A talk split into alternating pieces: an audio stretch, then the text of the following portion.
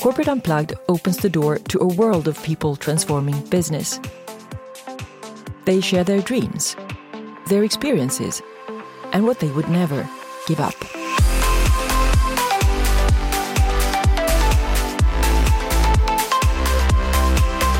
I'm so glad to have Judith Glaser here with me in New York. It's so great to be here, Vesna. Thank you so much. Welcome to my podcast, Judith. Judith Glaser is an organizational anthropologist, and she's one of the world's most pioneering and innovative change agents and executive coaches and specialists on conversational intelligence. She is a best selling business author of seven books, including her bestseller, Conversational Intelligence.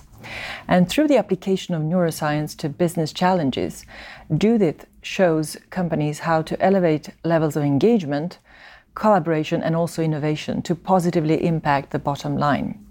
She's also the founder and CEO of Benchmark Communications and the chairman of the Creating We Institute. You say you are an organizational anthropologist. So, what does that mean? It's a fascinating title that I actually gave myself when I was realizing that I had very broad interests across many disciplines. So, I loved putting together things about general semantics, which is about language, putting that together with what I'm learning about the brain or about chemistry. I never just went for one area. I seem to want to integrate across disciplines. And so I actually went in my university, Temple University, and I went to them and said, I'd like to create a program called Interdisciplinary Studies. And they said, Well, we don't have that. I said, No, I know, and I'll help you create it. so I was the first interdisciplinary student at Temple. And now they have it as a regular program. So, organizational anthropologist looks at the whole organization and all the subsets of what it means, how people talk to each other, how the culture is built, and so forth, and then puts that with anthropology, which is let's look at the history of how things are evolving. And my eye wanted to see where the future was going, and anthropology helped me look at that world and where we are with a different eye of what's next for us. And it explained so much. So I was turned that all into a body of work called conversational intelligence, realizing that as I learned about epigenetics and how the brain works and DNA works, I studied deep in different sciences mm. that conversations actually turn on and off genes in our bodies when we talk and turn on and off pathways. So when we see a parent disciplining a child, that parent is laying down a pathway for that child to either feel good about themselves or not feel good. And while that might go in the unconscious part of the brain, which it does, after a while, it's still driving that child's success or lack of success at work. So when I see a leader standing with their team of people and yelling at people, I say in my head, mm, interesting family situation playing out here. what are the three things that people typically don't uh, understand or know about our brain and how it works? How our brain works. So most people think that if we're in a room together in a meeting, that we're in the same meeting together. We're not. We're in our heads. And every person focuses on different things depending on what they're tracking about the dynamics of their team, as an example, mm-hmm. so that they can either prove that what they already believe is right, or they can not. Most people don't go for the surprise side or be surprised that things could be better or different and see ideas that are innovative for how to move the team forward. Most of us are sitting in a meeting saying, Oh, I already know that oh, no, they're wrong. I know something different, and deciding to step up or not. So we have multiple realities in our heads, and we're testing what we think is reality. Other people do also. We walk out of a meeting and we talk about the meeting, and someone says, wait a minute, were we in the same meeting? You took away that we were doing this, and I took away that. So our brain is active at many levels all the time, processing for what I know, what I need to know, how I influence you to get what I want, and then how to create together. Mm-hmm. So that birthed my three levels of conversation. What has been the biggest impact from sharing all your work in the world?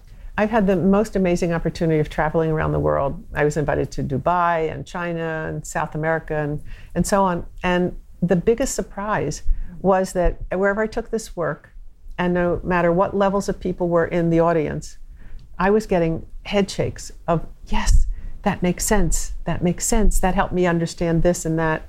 An example of how significant for me this was I was in Dubai and I was the keynote speaker for an audience of 700 people, men and women. And I was told the front row has the most important people in Dubai. So if somebody from the front row raises their hand, you stop the meeting, you focus on their question, answer it, and then you can go on. and I thought, uh oh, am I going to be in trouble? And as I was speaking, the hand raised from the front row, and it was when I used the word power. And in Dubai, it was suggesting that uh, in my story that I was sharing, sometimes people, especially senior leaders who people are afraid of, it's as though the leader has their head under the ground. They don't see everything because people are too afraid to share. And I talked about it that way. And here's one of the top people hearing that possibly he could be that person. And he had to stop to really understand if he wanted to believe that or not, or argue that. And so he said, okay, now I got it, move on. And later during the session, when I went down on the floor, people said, let's go back to that power issue again. So clearly, you know, I was learning how the cultures were receiving this work and how to make sure that it matched to every culture that I was talking with. And when you were in China, what kind of um, special impressions did you get there? It was fascinating. I was invited with 14 consultants to go, and they had us meet with uh, people from Tsinghua University, which is like the Harvard of China and uh, we were there for two weeks talking about our work. So each of us had to give presentations about what we were bringing because they wanted to bring our work into China. And I found out that I was selected as the number one content provider that they thought that that was the best that they had seen. Wow. Uh, so that was pretty exciting.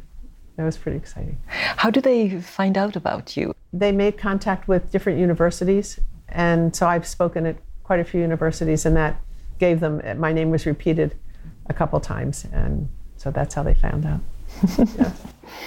But Judith, going back to you, what would you say is your your passion?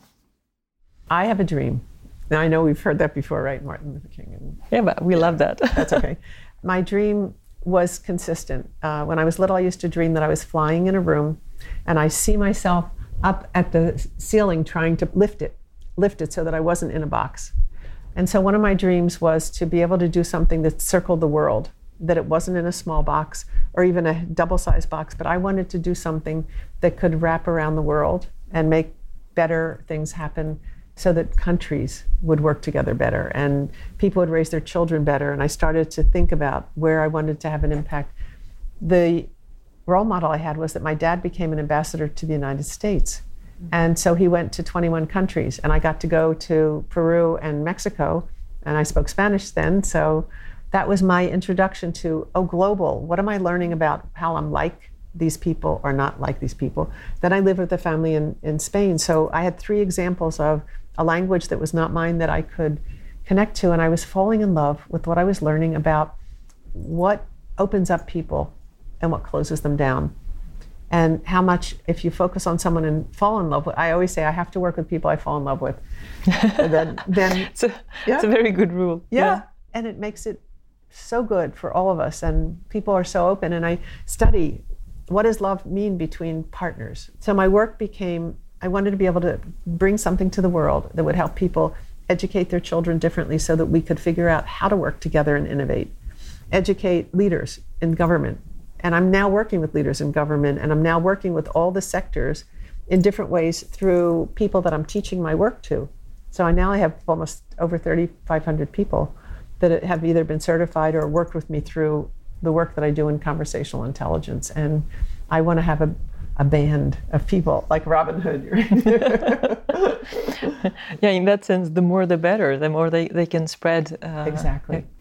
So, in that sense, congratulations. Thank you. Thank you. and in terms of transformational points, uh, what are those for you that have influenced you the most? I've been a writer since I was 11, I think. I used to make books back then and draw them and illustrate them. They weren't great, but it was my need to, again, put things in writing and in pictures that were hard to explain. That's what writing does. It helps you take the complex mm-hmm. and, and make sense of it. And so for me, that was a big deal. I wanted to push myself to become good at that as a subtext to everything I do because being able to communicate again around the world and now I see coming true that I have books that are in 11 or 12 languages. So that's happening. I, again, I was on this path early. Somebody said I'm very singularly focused. I've had this mission I've tasted it and now I, I want to help it. So I have to I had to develop all the skill sets that would help me communicate and connect with others. And that's when the neuroscience started to become my biggest pursuit because it was an area that people weren't yet making sense of what's going on in here, not just out here. Mm. And and when was that? I would say in my university work, I found professors. My my fellowship was with a woman named Doreen Steg, and she had two PhDs in philosophy and psychology. And she got me on a path of looking at things that nobody else had looked at. I can give you an example of probably the biggest research that I did that was 10 years long that completely changed my mind about what human beings are all about.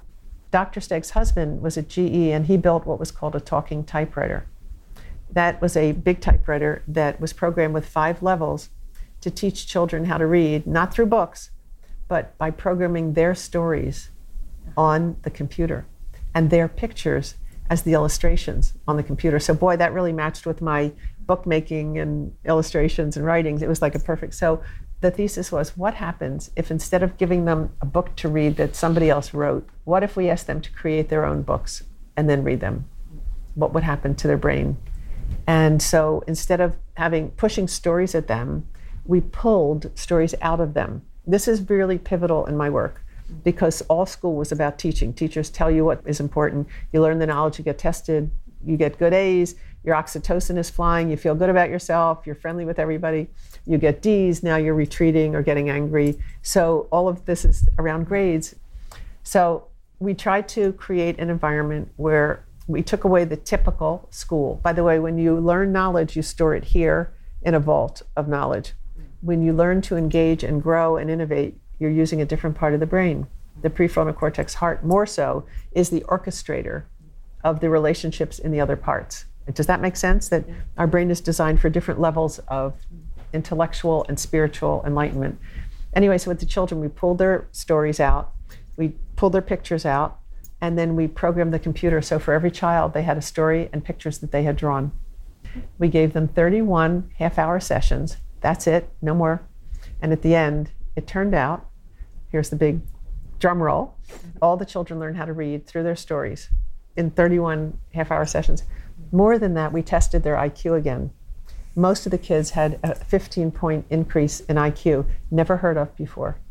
That we shifted the energy by pulling rather than pushing. And it shifted how the brain was able to make sense of all of this, bringing in more capability than what we thought the child, by testing, would have had.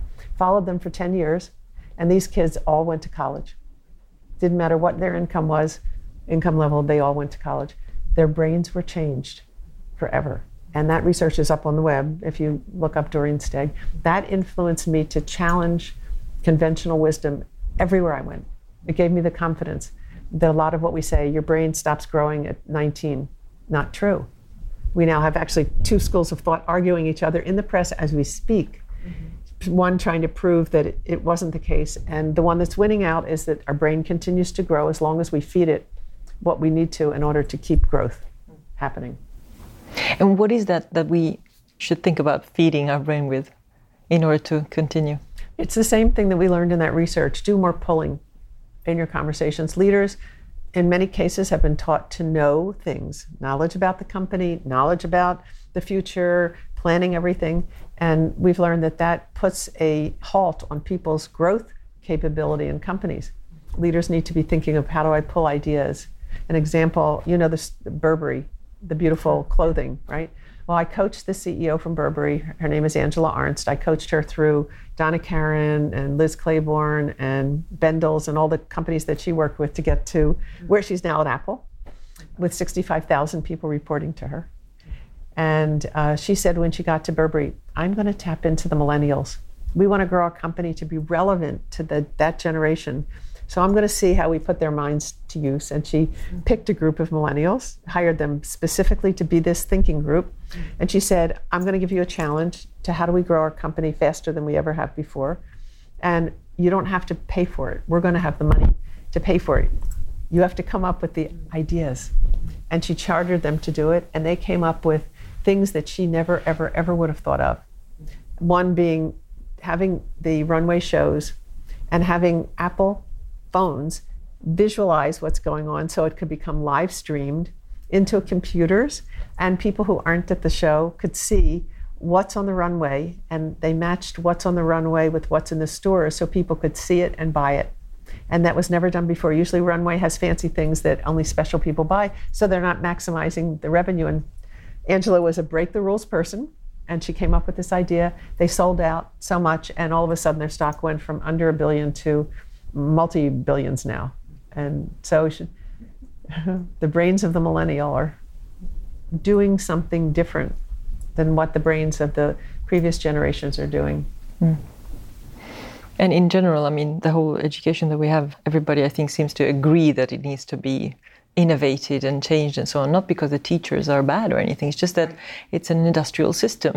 Yeah. and and we are not made like that. We are all individuals, and, and somehow we need to find a way to express that uh, individuality. And as you, as you say, also to pull out who we are and what we so want. You beautifully said something that I'm on the board of two organizations, and one of them is was part of Outward Bound, and I helped them with a lawyer pull away from Outward Bound so they could be their own company, and they're called EL Education. Mm-hmm. And over the years that I, have been on the board, they have now worked with over 160 to 180 schools in the United States, of which they were selected for the core curriculum to bring the core curriculum to all these schools and, and now have been selected with another state. I forget which one it is, Detroit.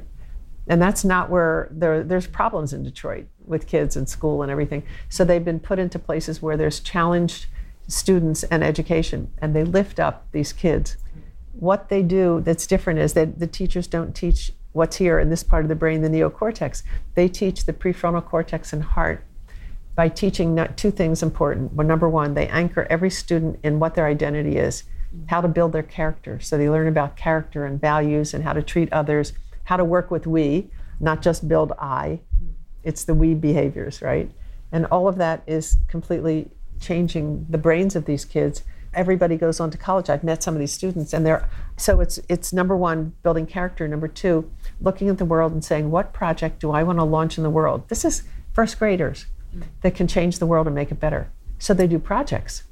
So between the two things, they're rapidly moving them towards a different type of adulthood that will be more successful.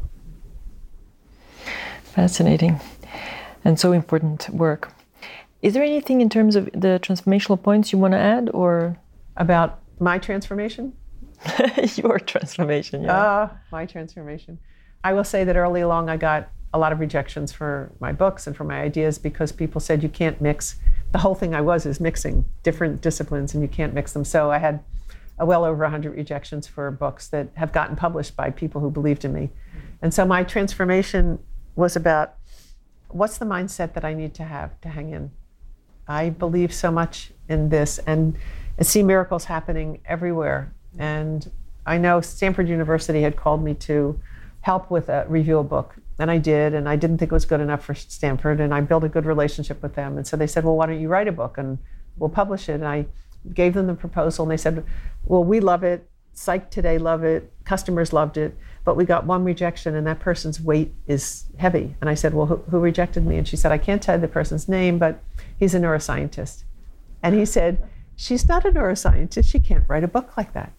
And so I was right about to sign on the dotted line and they didn't accept it, but I got another offer that gave me two books at, at the first run and then, you know, others after that. So it worked out fine. But that's the thing. She's not good enough. She's not, you know, who we are or whatever it is that is that judgment call.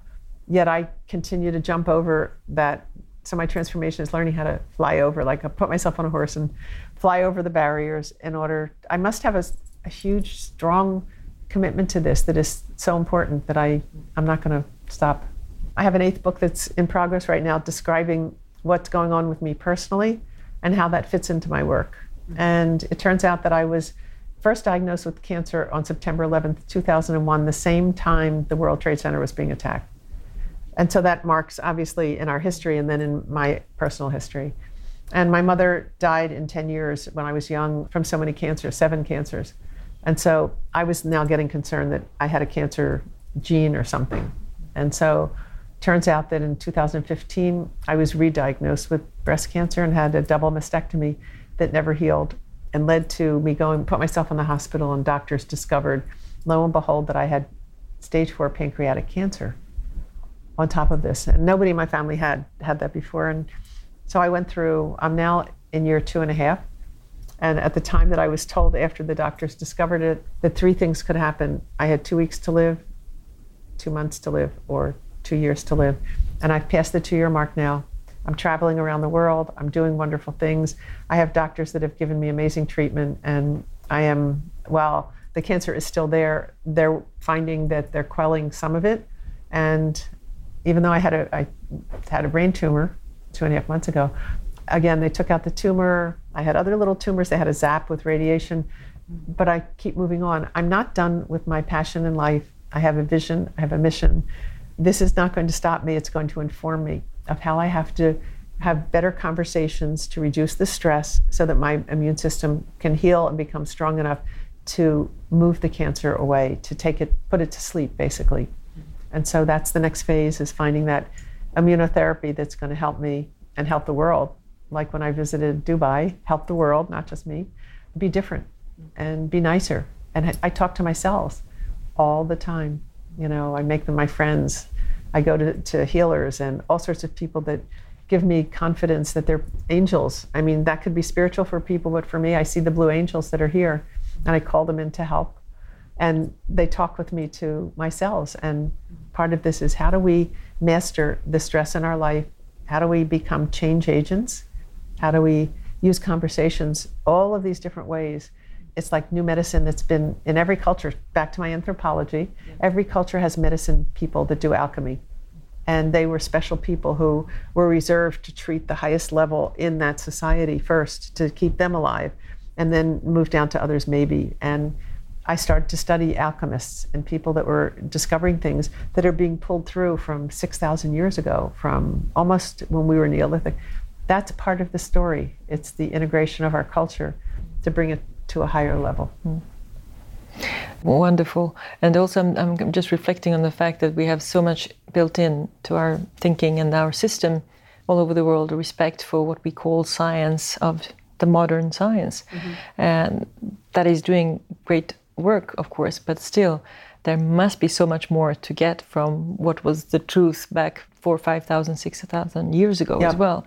And how come we cannot marry more the two worlds, right? Yeah. And get the best of both and have equal respect for both. Yes, I think there's more conversation now going on about herbal therapies and acids now that we understand more of the chemistry because we have machines and things that can read what's important and what's necessary. So I've been told something about a vitamin C therapy that they might try on me, which is harmless, but in a certain strength, it turns on, it zaps the cells to do something different like they've been asleep. So we want to wake them up. So um, I really wish you all the best, and, and I'm sure also given, as you say, this pulling passion and and uh, and what you are here for, will give you the right strength and energy. Yep, yep. I am on a mission. I have to say. Sometimes I'm so singularly focused that it drives everybody crazy. But until I finish moving and putting the pieces together of the puzzle that I'm here to do, to work on, and I'm thinking about it constantly. I wake up in the middle of the night, I have a pad next to my bed and things like that. So in my, my next book, I will integrate the connection between conversations and immune system in a deeper way. The neuroscience will become more relevant and more visible. And I think that's going to help. When is the book coming out, you think? We haven't sold it yet, so my agent is waiting for all the chapters. We now have titles for them and content and in a couple weeks it'll be finished. So then we'll I'll let you know. Great. But uh, going back to businesses and organizations for that matter, what kind of long term solutions or long term formula do you believe in? I have a belief that when people start to get into conflict or silos, these are the words that they use in business, or my boss is tough on me, is to step back for a minute and in your mind pretend that you are now a movie maker and you've watched the scene of people fighting, and now you're going to change the storyline in that story. And you can reframe, meaning take it from one person to bigger frames, mm-hmm. yeah, refocus and go in on somebody's thoughts almost as they're expressing something, mm-hmm. or redirect and completely jump to another subject and maybe link it to what you're doing. These are three of what we call conversational essentials about how people can make it through the world in a healthier way. Don't get stuck in your point of view, is what the bottom line is. Hold, you can hold it inside. Leave space now. Create the space is a big word that we use for a different type of conversation where you can listen to people that you're having challenges with, not as an enemy, but as someone who is having challenges with something and like you, they have dreams and they're seeing conflict or problems around them that are the obstacles in their journey. And you may be one of those. And so know that find out what's going on for them. What's their aspiration? How can you help them in some way? There is now neuroscience research that says if we find people in companies and we bond with them, we can learn to mirror what's going on and learn more about what their energy means. There's a place in the brain, in the prefrontal cortex, where mirror neurons live. And so think about how do you connect rather than disconnect? How do you step under their reality rather than fight for your reality? Maybe, and this is what I believe in conversational intelligence, there's what we call level three conversations where you calm down your stress and fear of connecting at work. You stop thinking that everybody's the enemy and that you're going to be squelched and thrown out. Whatever your fantasies are, your movies are, put them in a closet for a minute just to see a new way of seeing that person. And people have told us that they have people that they fought with in business for so many years. And by working on their own brain, to cleanse it again and start over and make a new movie, take two, take three, take four, that they have been able to heal problems in companies they never thought they could. They didn't know it was possible and found that some of these people have become the best partners and co-creators for the new way that this company could be in the future. Interesting. If we, you know, dream a little bit and say that you have absolutely all kinds of doors open to you wherever you want to go, everybody's going to welcome you and want to help. And you have all kinds of resources available. If that is the case, what would you then innovate or change right now? I would love, and I thought about that a lot uh, in my lifetime. I think that we have something, and a, a conversational intelligence is a methodology that I believe if we start children off when they're young, they are much more intuitive than we give them credit for. Mm. I remember when I'd say to my my parents would say to me, "Don't do as I do, do as I say." Right? The yeah, split sure. the split reality. We've all heard that. Now we have the elephant in the room. Then we have the moose in the room, which means that there are things we can't talk about. I'd like to get to a time when that is old folklore about how it was way back then, remember? Mm. But now we can talk to each other about what's really on our mind because when we do that honestly and openly, even if a leader has to fire a, an employee or a spouse is the couple is breaking up, whatever it is, learning to do that becomes a healthier healing process than what we see. People shoot you know, there are more shootings in the last year in the United States than in the history of the United States in a year. I didn't know that. Why is that? Why? Because, and I'll be very honest, and maybe it's political, but our uh, President Donald Trump is an aggressive person who lets fighting uh, show in his tweets and everything that he does. And so he's elevated people that had anger, and now they say, oh my God, I have a way to release that. I'll just shoot them, like he's doing. He's basically blasting people and making them crumble. Well, people then who are just at the edge of being angry at the world, like the guys in California and LA and wherever this is happening, Florida, it's releasing that aggressiveness and making it okay.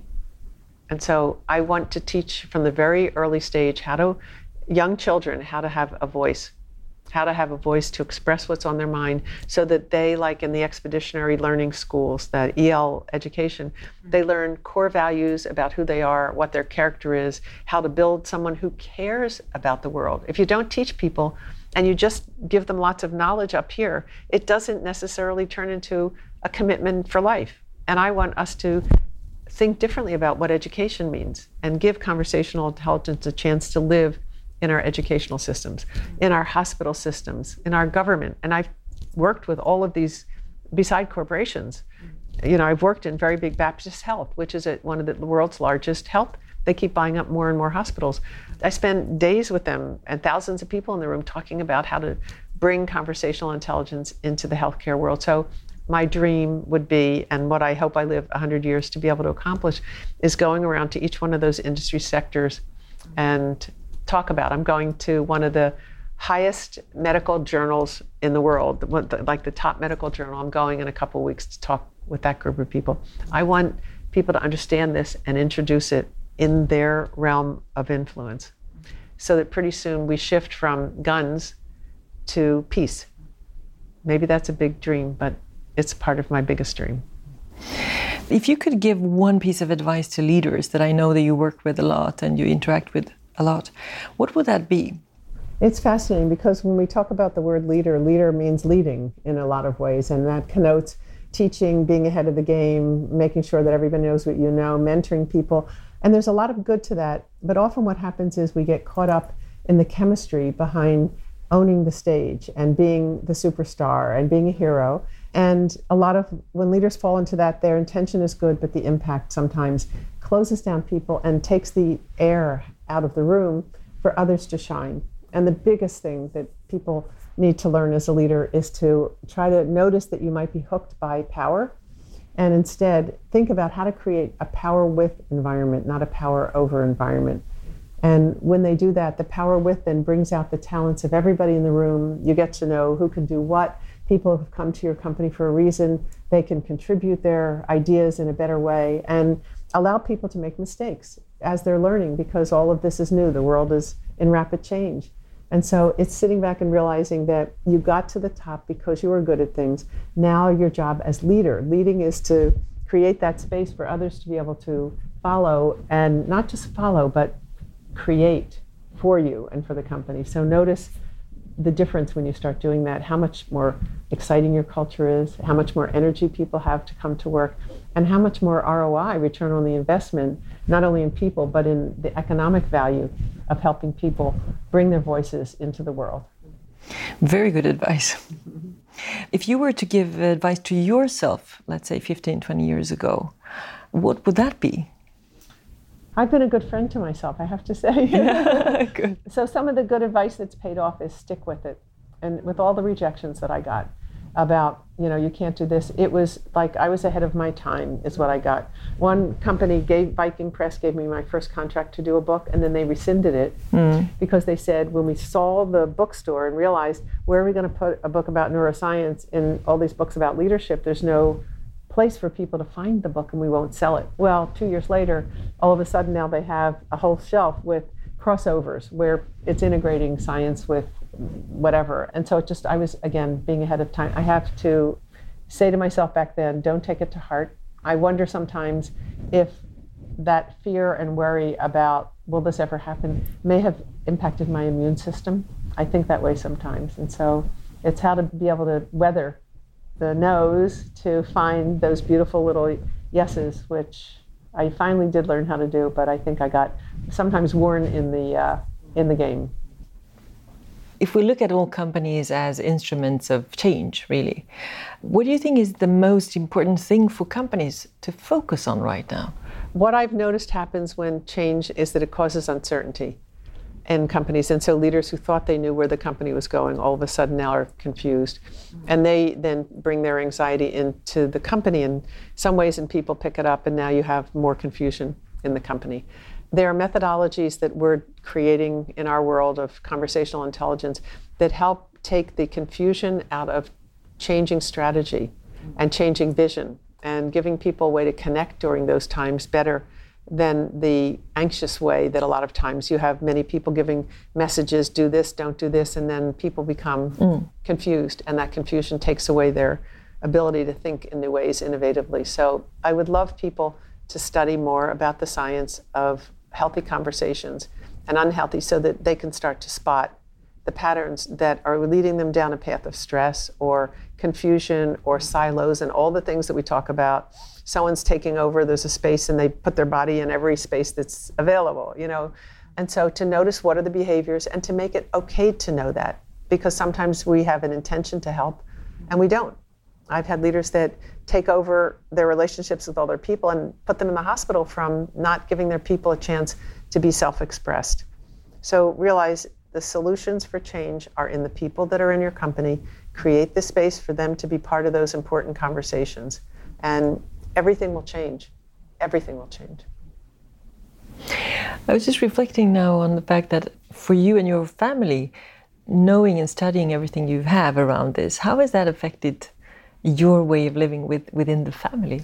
It's fascinating that you should say that because my husband is now the president of the company, so he take he does a lot, everything, the legal, you name it, the troubleshooting and financial and so forth. And so for us, we've had to learn to adjust our roles with each other.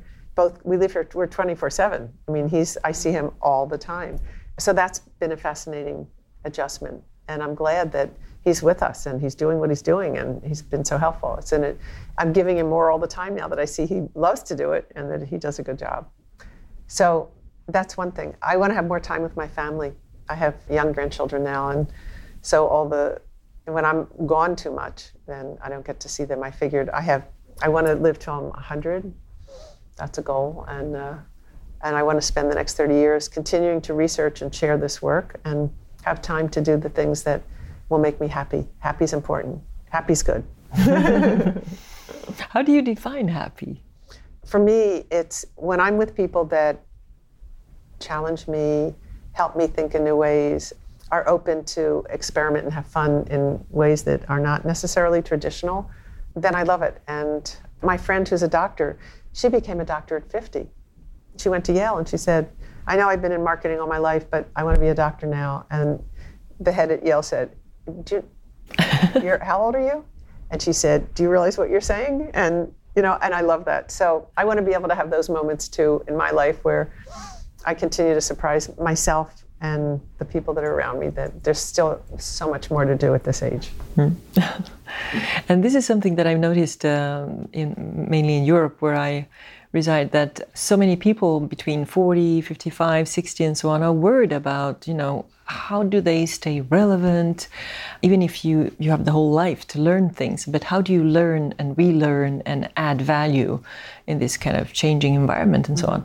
Is there any reflection or piece of advice that you i'll share what i've done because it continues to carry me forward with um, fuel for much more than even i thought it was possible i find an area that i'm really curious at and i start to research what other people are thinking so i become curious about other people's ideas to see if there is a straight line story or multiple line story where it could be this way, this way, or this way, and have conversations with people about what I love. I can't help but go to a dinner or something and start to blab about my most recent article that I read that and say, what do you think and what do you know and so forth. So the role model in my family for that was one of my uncles. He unfortunately was the last of four brothers. My father was one.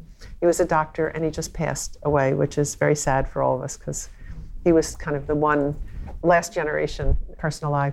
But at the age of 92, he was still part of a book club with other people his age. All had money to re- retire if they wanted to, but who wanted to keep their brains vital. And he knew some of the things about neuroscience and the brain that I was talking about. And he said he couldn't wait every time to go there. So I hope that I and other people that I love and, and interact with will have those kinds of interests because they're as good as those people that like to run a marathon. This is an intellectual marathon that keeps us alive and vital and curious. Wonderful. I would like to be part of the club yeah, like wanna, that. you want to book? I've always thought about having a salon in our house in Connecticut. We have a third floor that holds 30 people and we've had people come and we rent chairs okay. and we all talk about what's on our minds and the new things that we want to learn and challenge each other and i think that that's a beautiful thing to keep doing one small story when i was 16 my parents had a party and i was able to attend the party it's the first time i drank scotch and i'll never do that again i don't drink anyway but anyway there was a woman who was crying in our dining room by herself and I came in to see what was happening. What's wrong? I said. And she said, It's all over. And I said, What are you talking about? She said, I'm 40 years old. I said, But that's young. She said, No, I've done everything that I can do, and I feel like there's nothing in front of me. And I said, Oh my goodness, you have a whole life ahead of you to do all these wonderful things because you and I are now talking about what do we do later. And she said, I, I can't see anything that is in front of me anymore. And the woman hung herself two days later. I, oh my God. And she shared with me, and I was left with that horrible memory. I still see what she looked like. I still see her body sitting up like this and trying to express help. And I didn't understand what that meant. I thought maybe she had been drinking and she got a little, you know. Yeah, especially in that kind of an environment. Environment, yeah. And so that stayed with me for a long time. And I've said, we say that 40 is, you know, you've reached your peak or 50 and you should stop working at 55 or whatever it is. And I said, I, I saw that, that image for me as, no, that's not me. Many times in my life, I said, I'm not going to do that. I'm going to do that. And then I'd watch my hand and say, what is that that I want to do? And those were my ways of breaking from the things I saw around me that I didn't feel was the life that I wanted to live, nor share with my children or my grandchildren for that matter. And uh, just to finish off on a, a very large scale, what do you think that the world actually needs most at this time? The world needs love, without even question. That we need to understand. I had been part of a project. I was only part of it for a short time, so I can't tell you the whole story of how it ended. But there was a capturing of resources. What resources lived in every country, and then the dialogue was about do I need which resources to help us grow? And do they need which resources that I have to help them grow? So it was a sharing before money, a bartering of our best assets to help us grow. And that's what I wish the future would become that the conversation would shift to how can I support you? How can you support me? That is called compassionate conversations, compassionate listening. It actually happens in a part of the brain that opens up more of this prefrontal cortex where new ideas about the future and foresight live. But we can't access that until we give up the fear of loss and focus on the gain of sharing. And so that would be, I hope that I'm alive when that strategy politically is beginning to be more experimented with and successes because there are bound to be successes. And I want to be here to see them. And so imagine the whole world, our chemistry shifts towards helping. What products do I have that, if put with your products, could form something new that the world needs? that's the mentality I want to be around to experience. And the developments of communities and tribes and all that in different senses that is evolving right now, I think is really yep. interesting. You're a wonderful person, and I respect very much everything you've shared. And uh, it's definitely going to be a great source of inspiration for the listeners. Mm. And um, to find out more about your work, people can head to creatingwe.com, right? We have two websites. One is okay. Creating We, which is where we work with leaders and teams and whole organizations. We do what's called Powered by Conversational Intelligence. So, bringing that into a company, you can have whatever challenges the company has, but the way people talk about them elevate them to higher levels of insight and wisdom.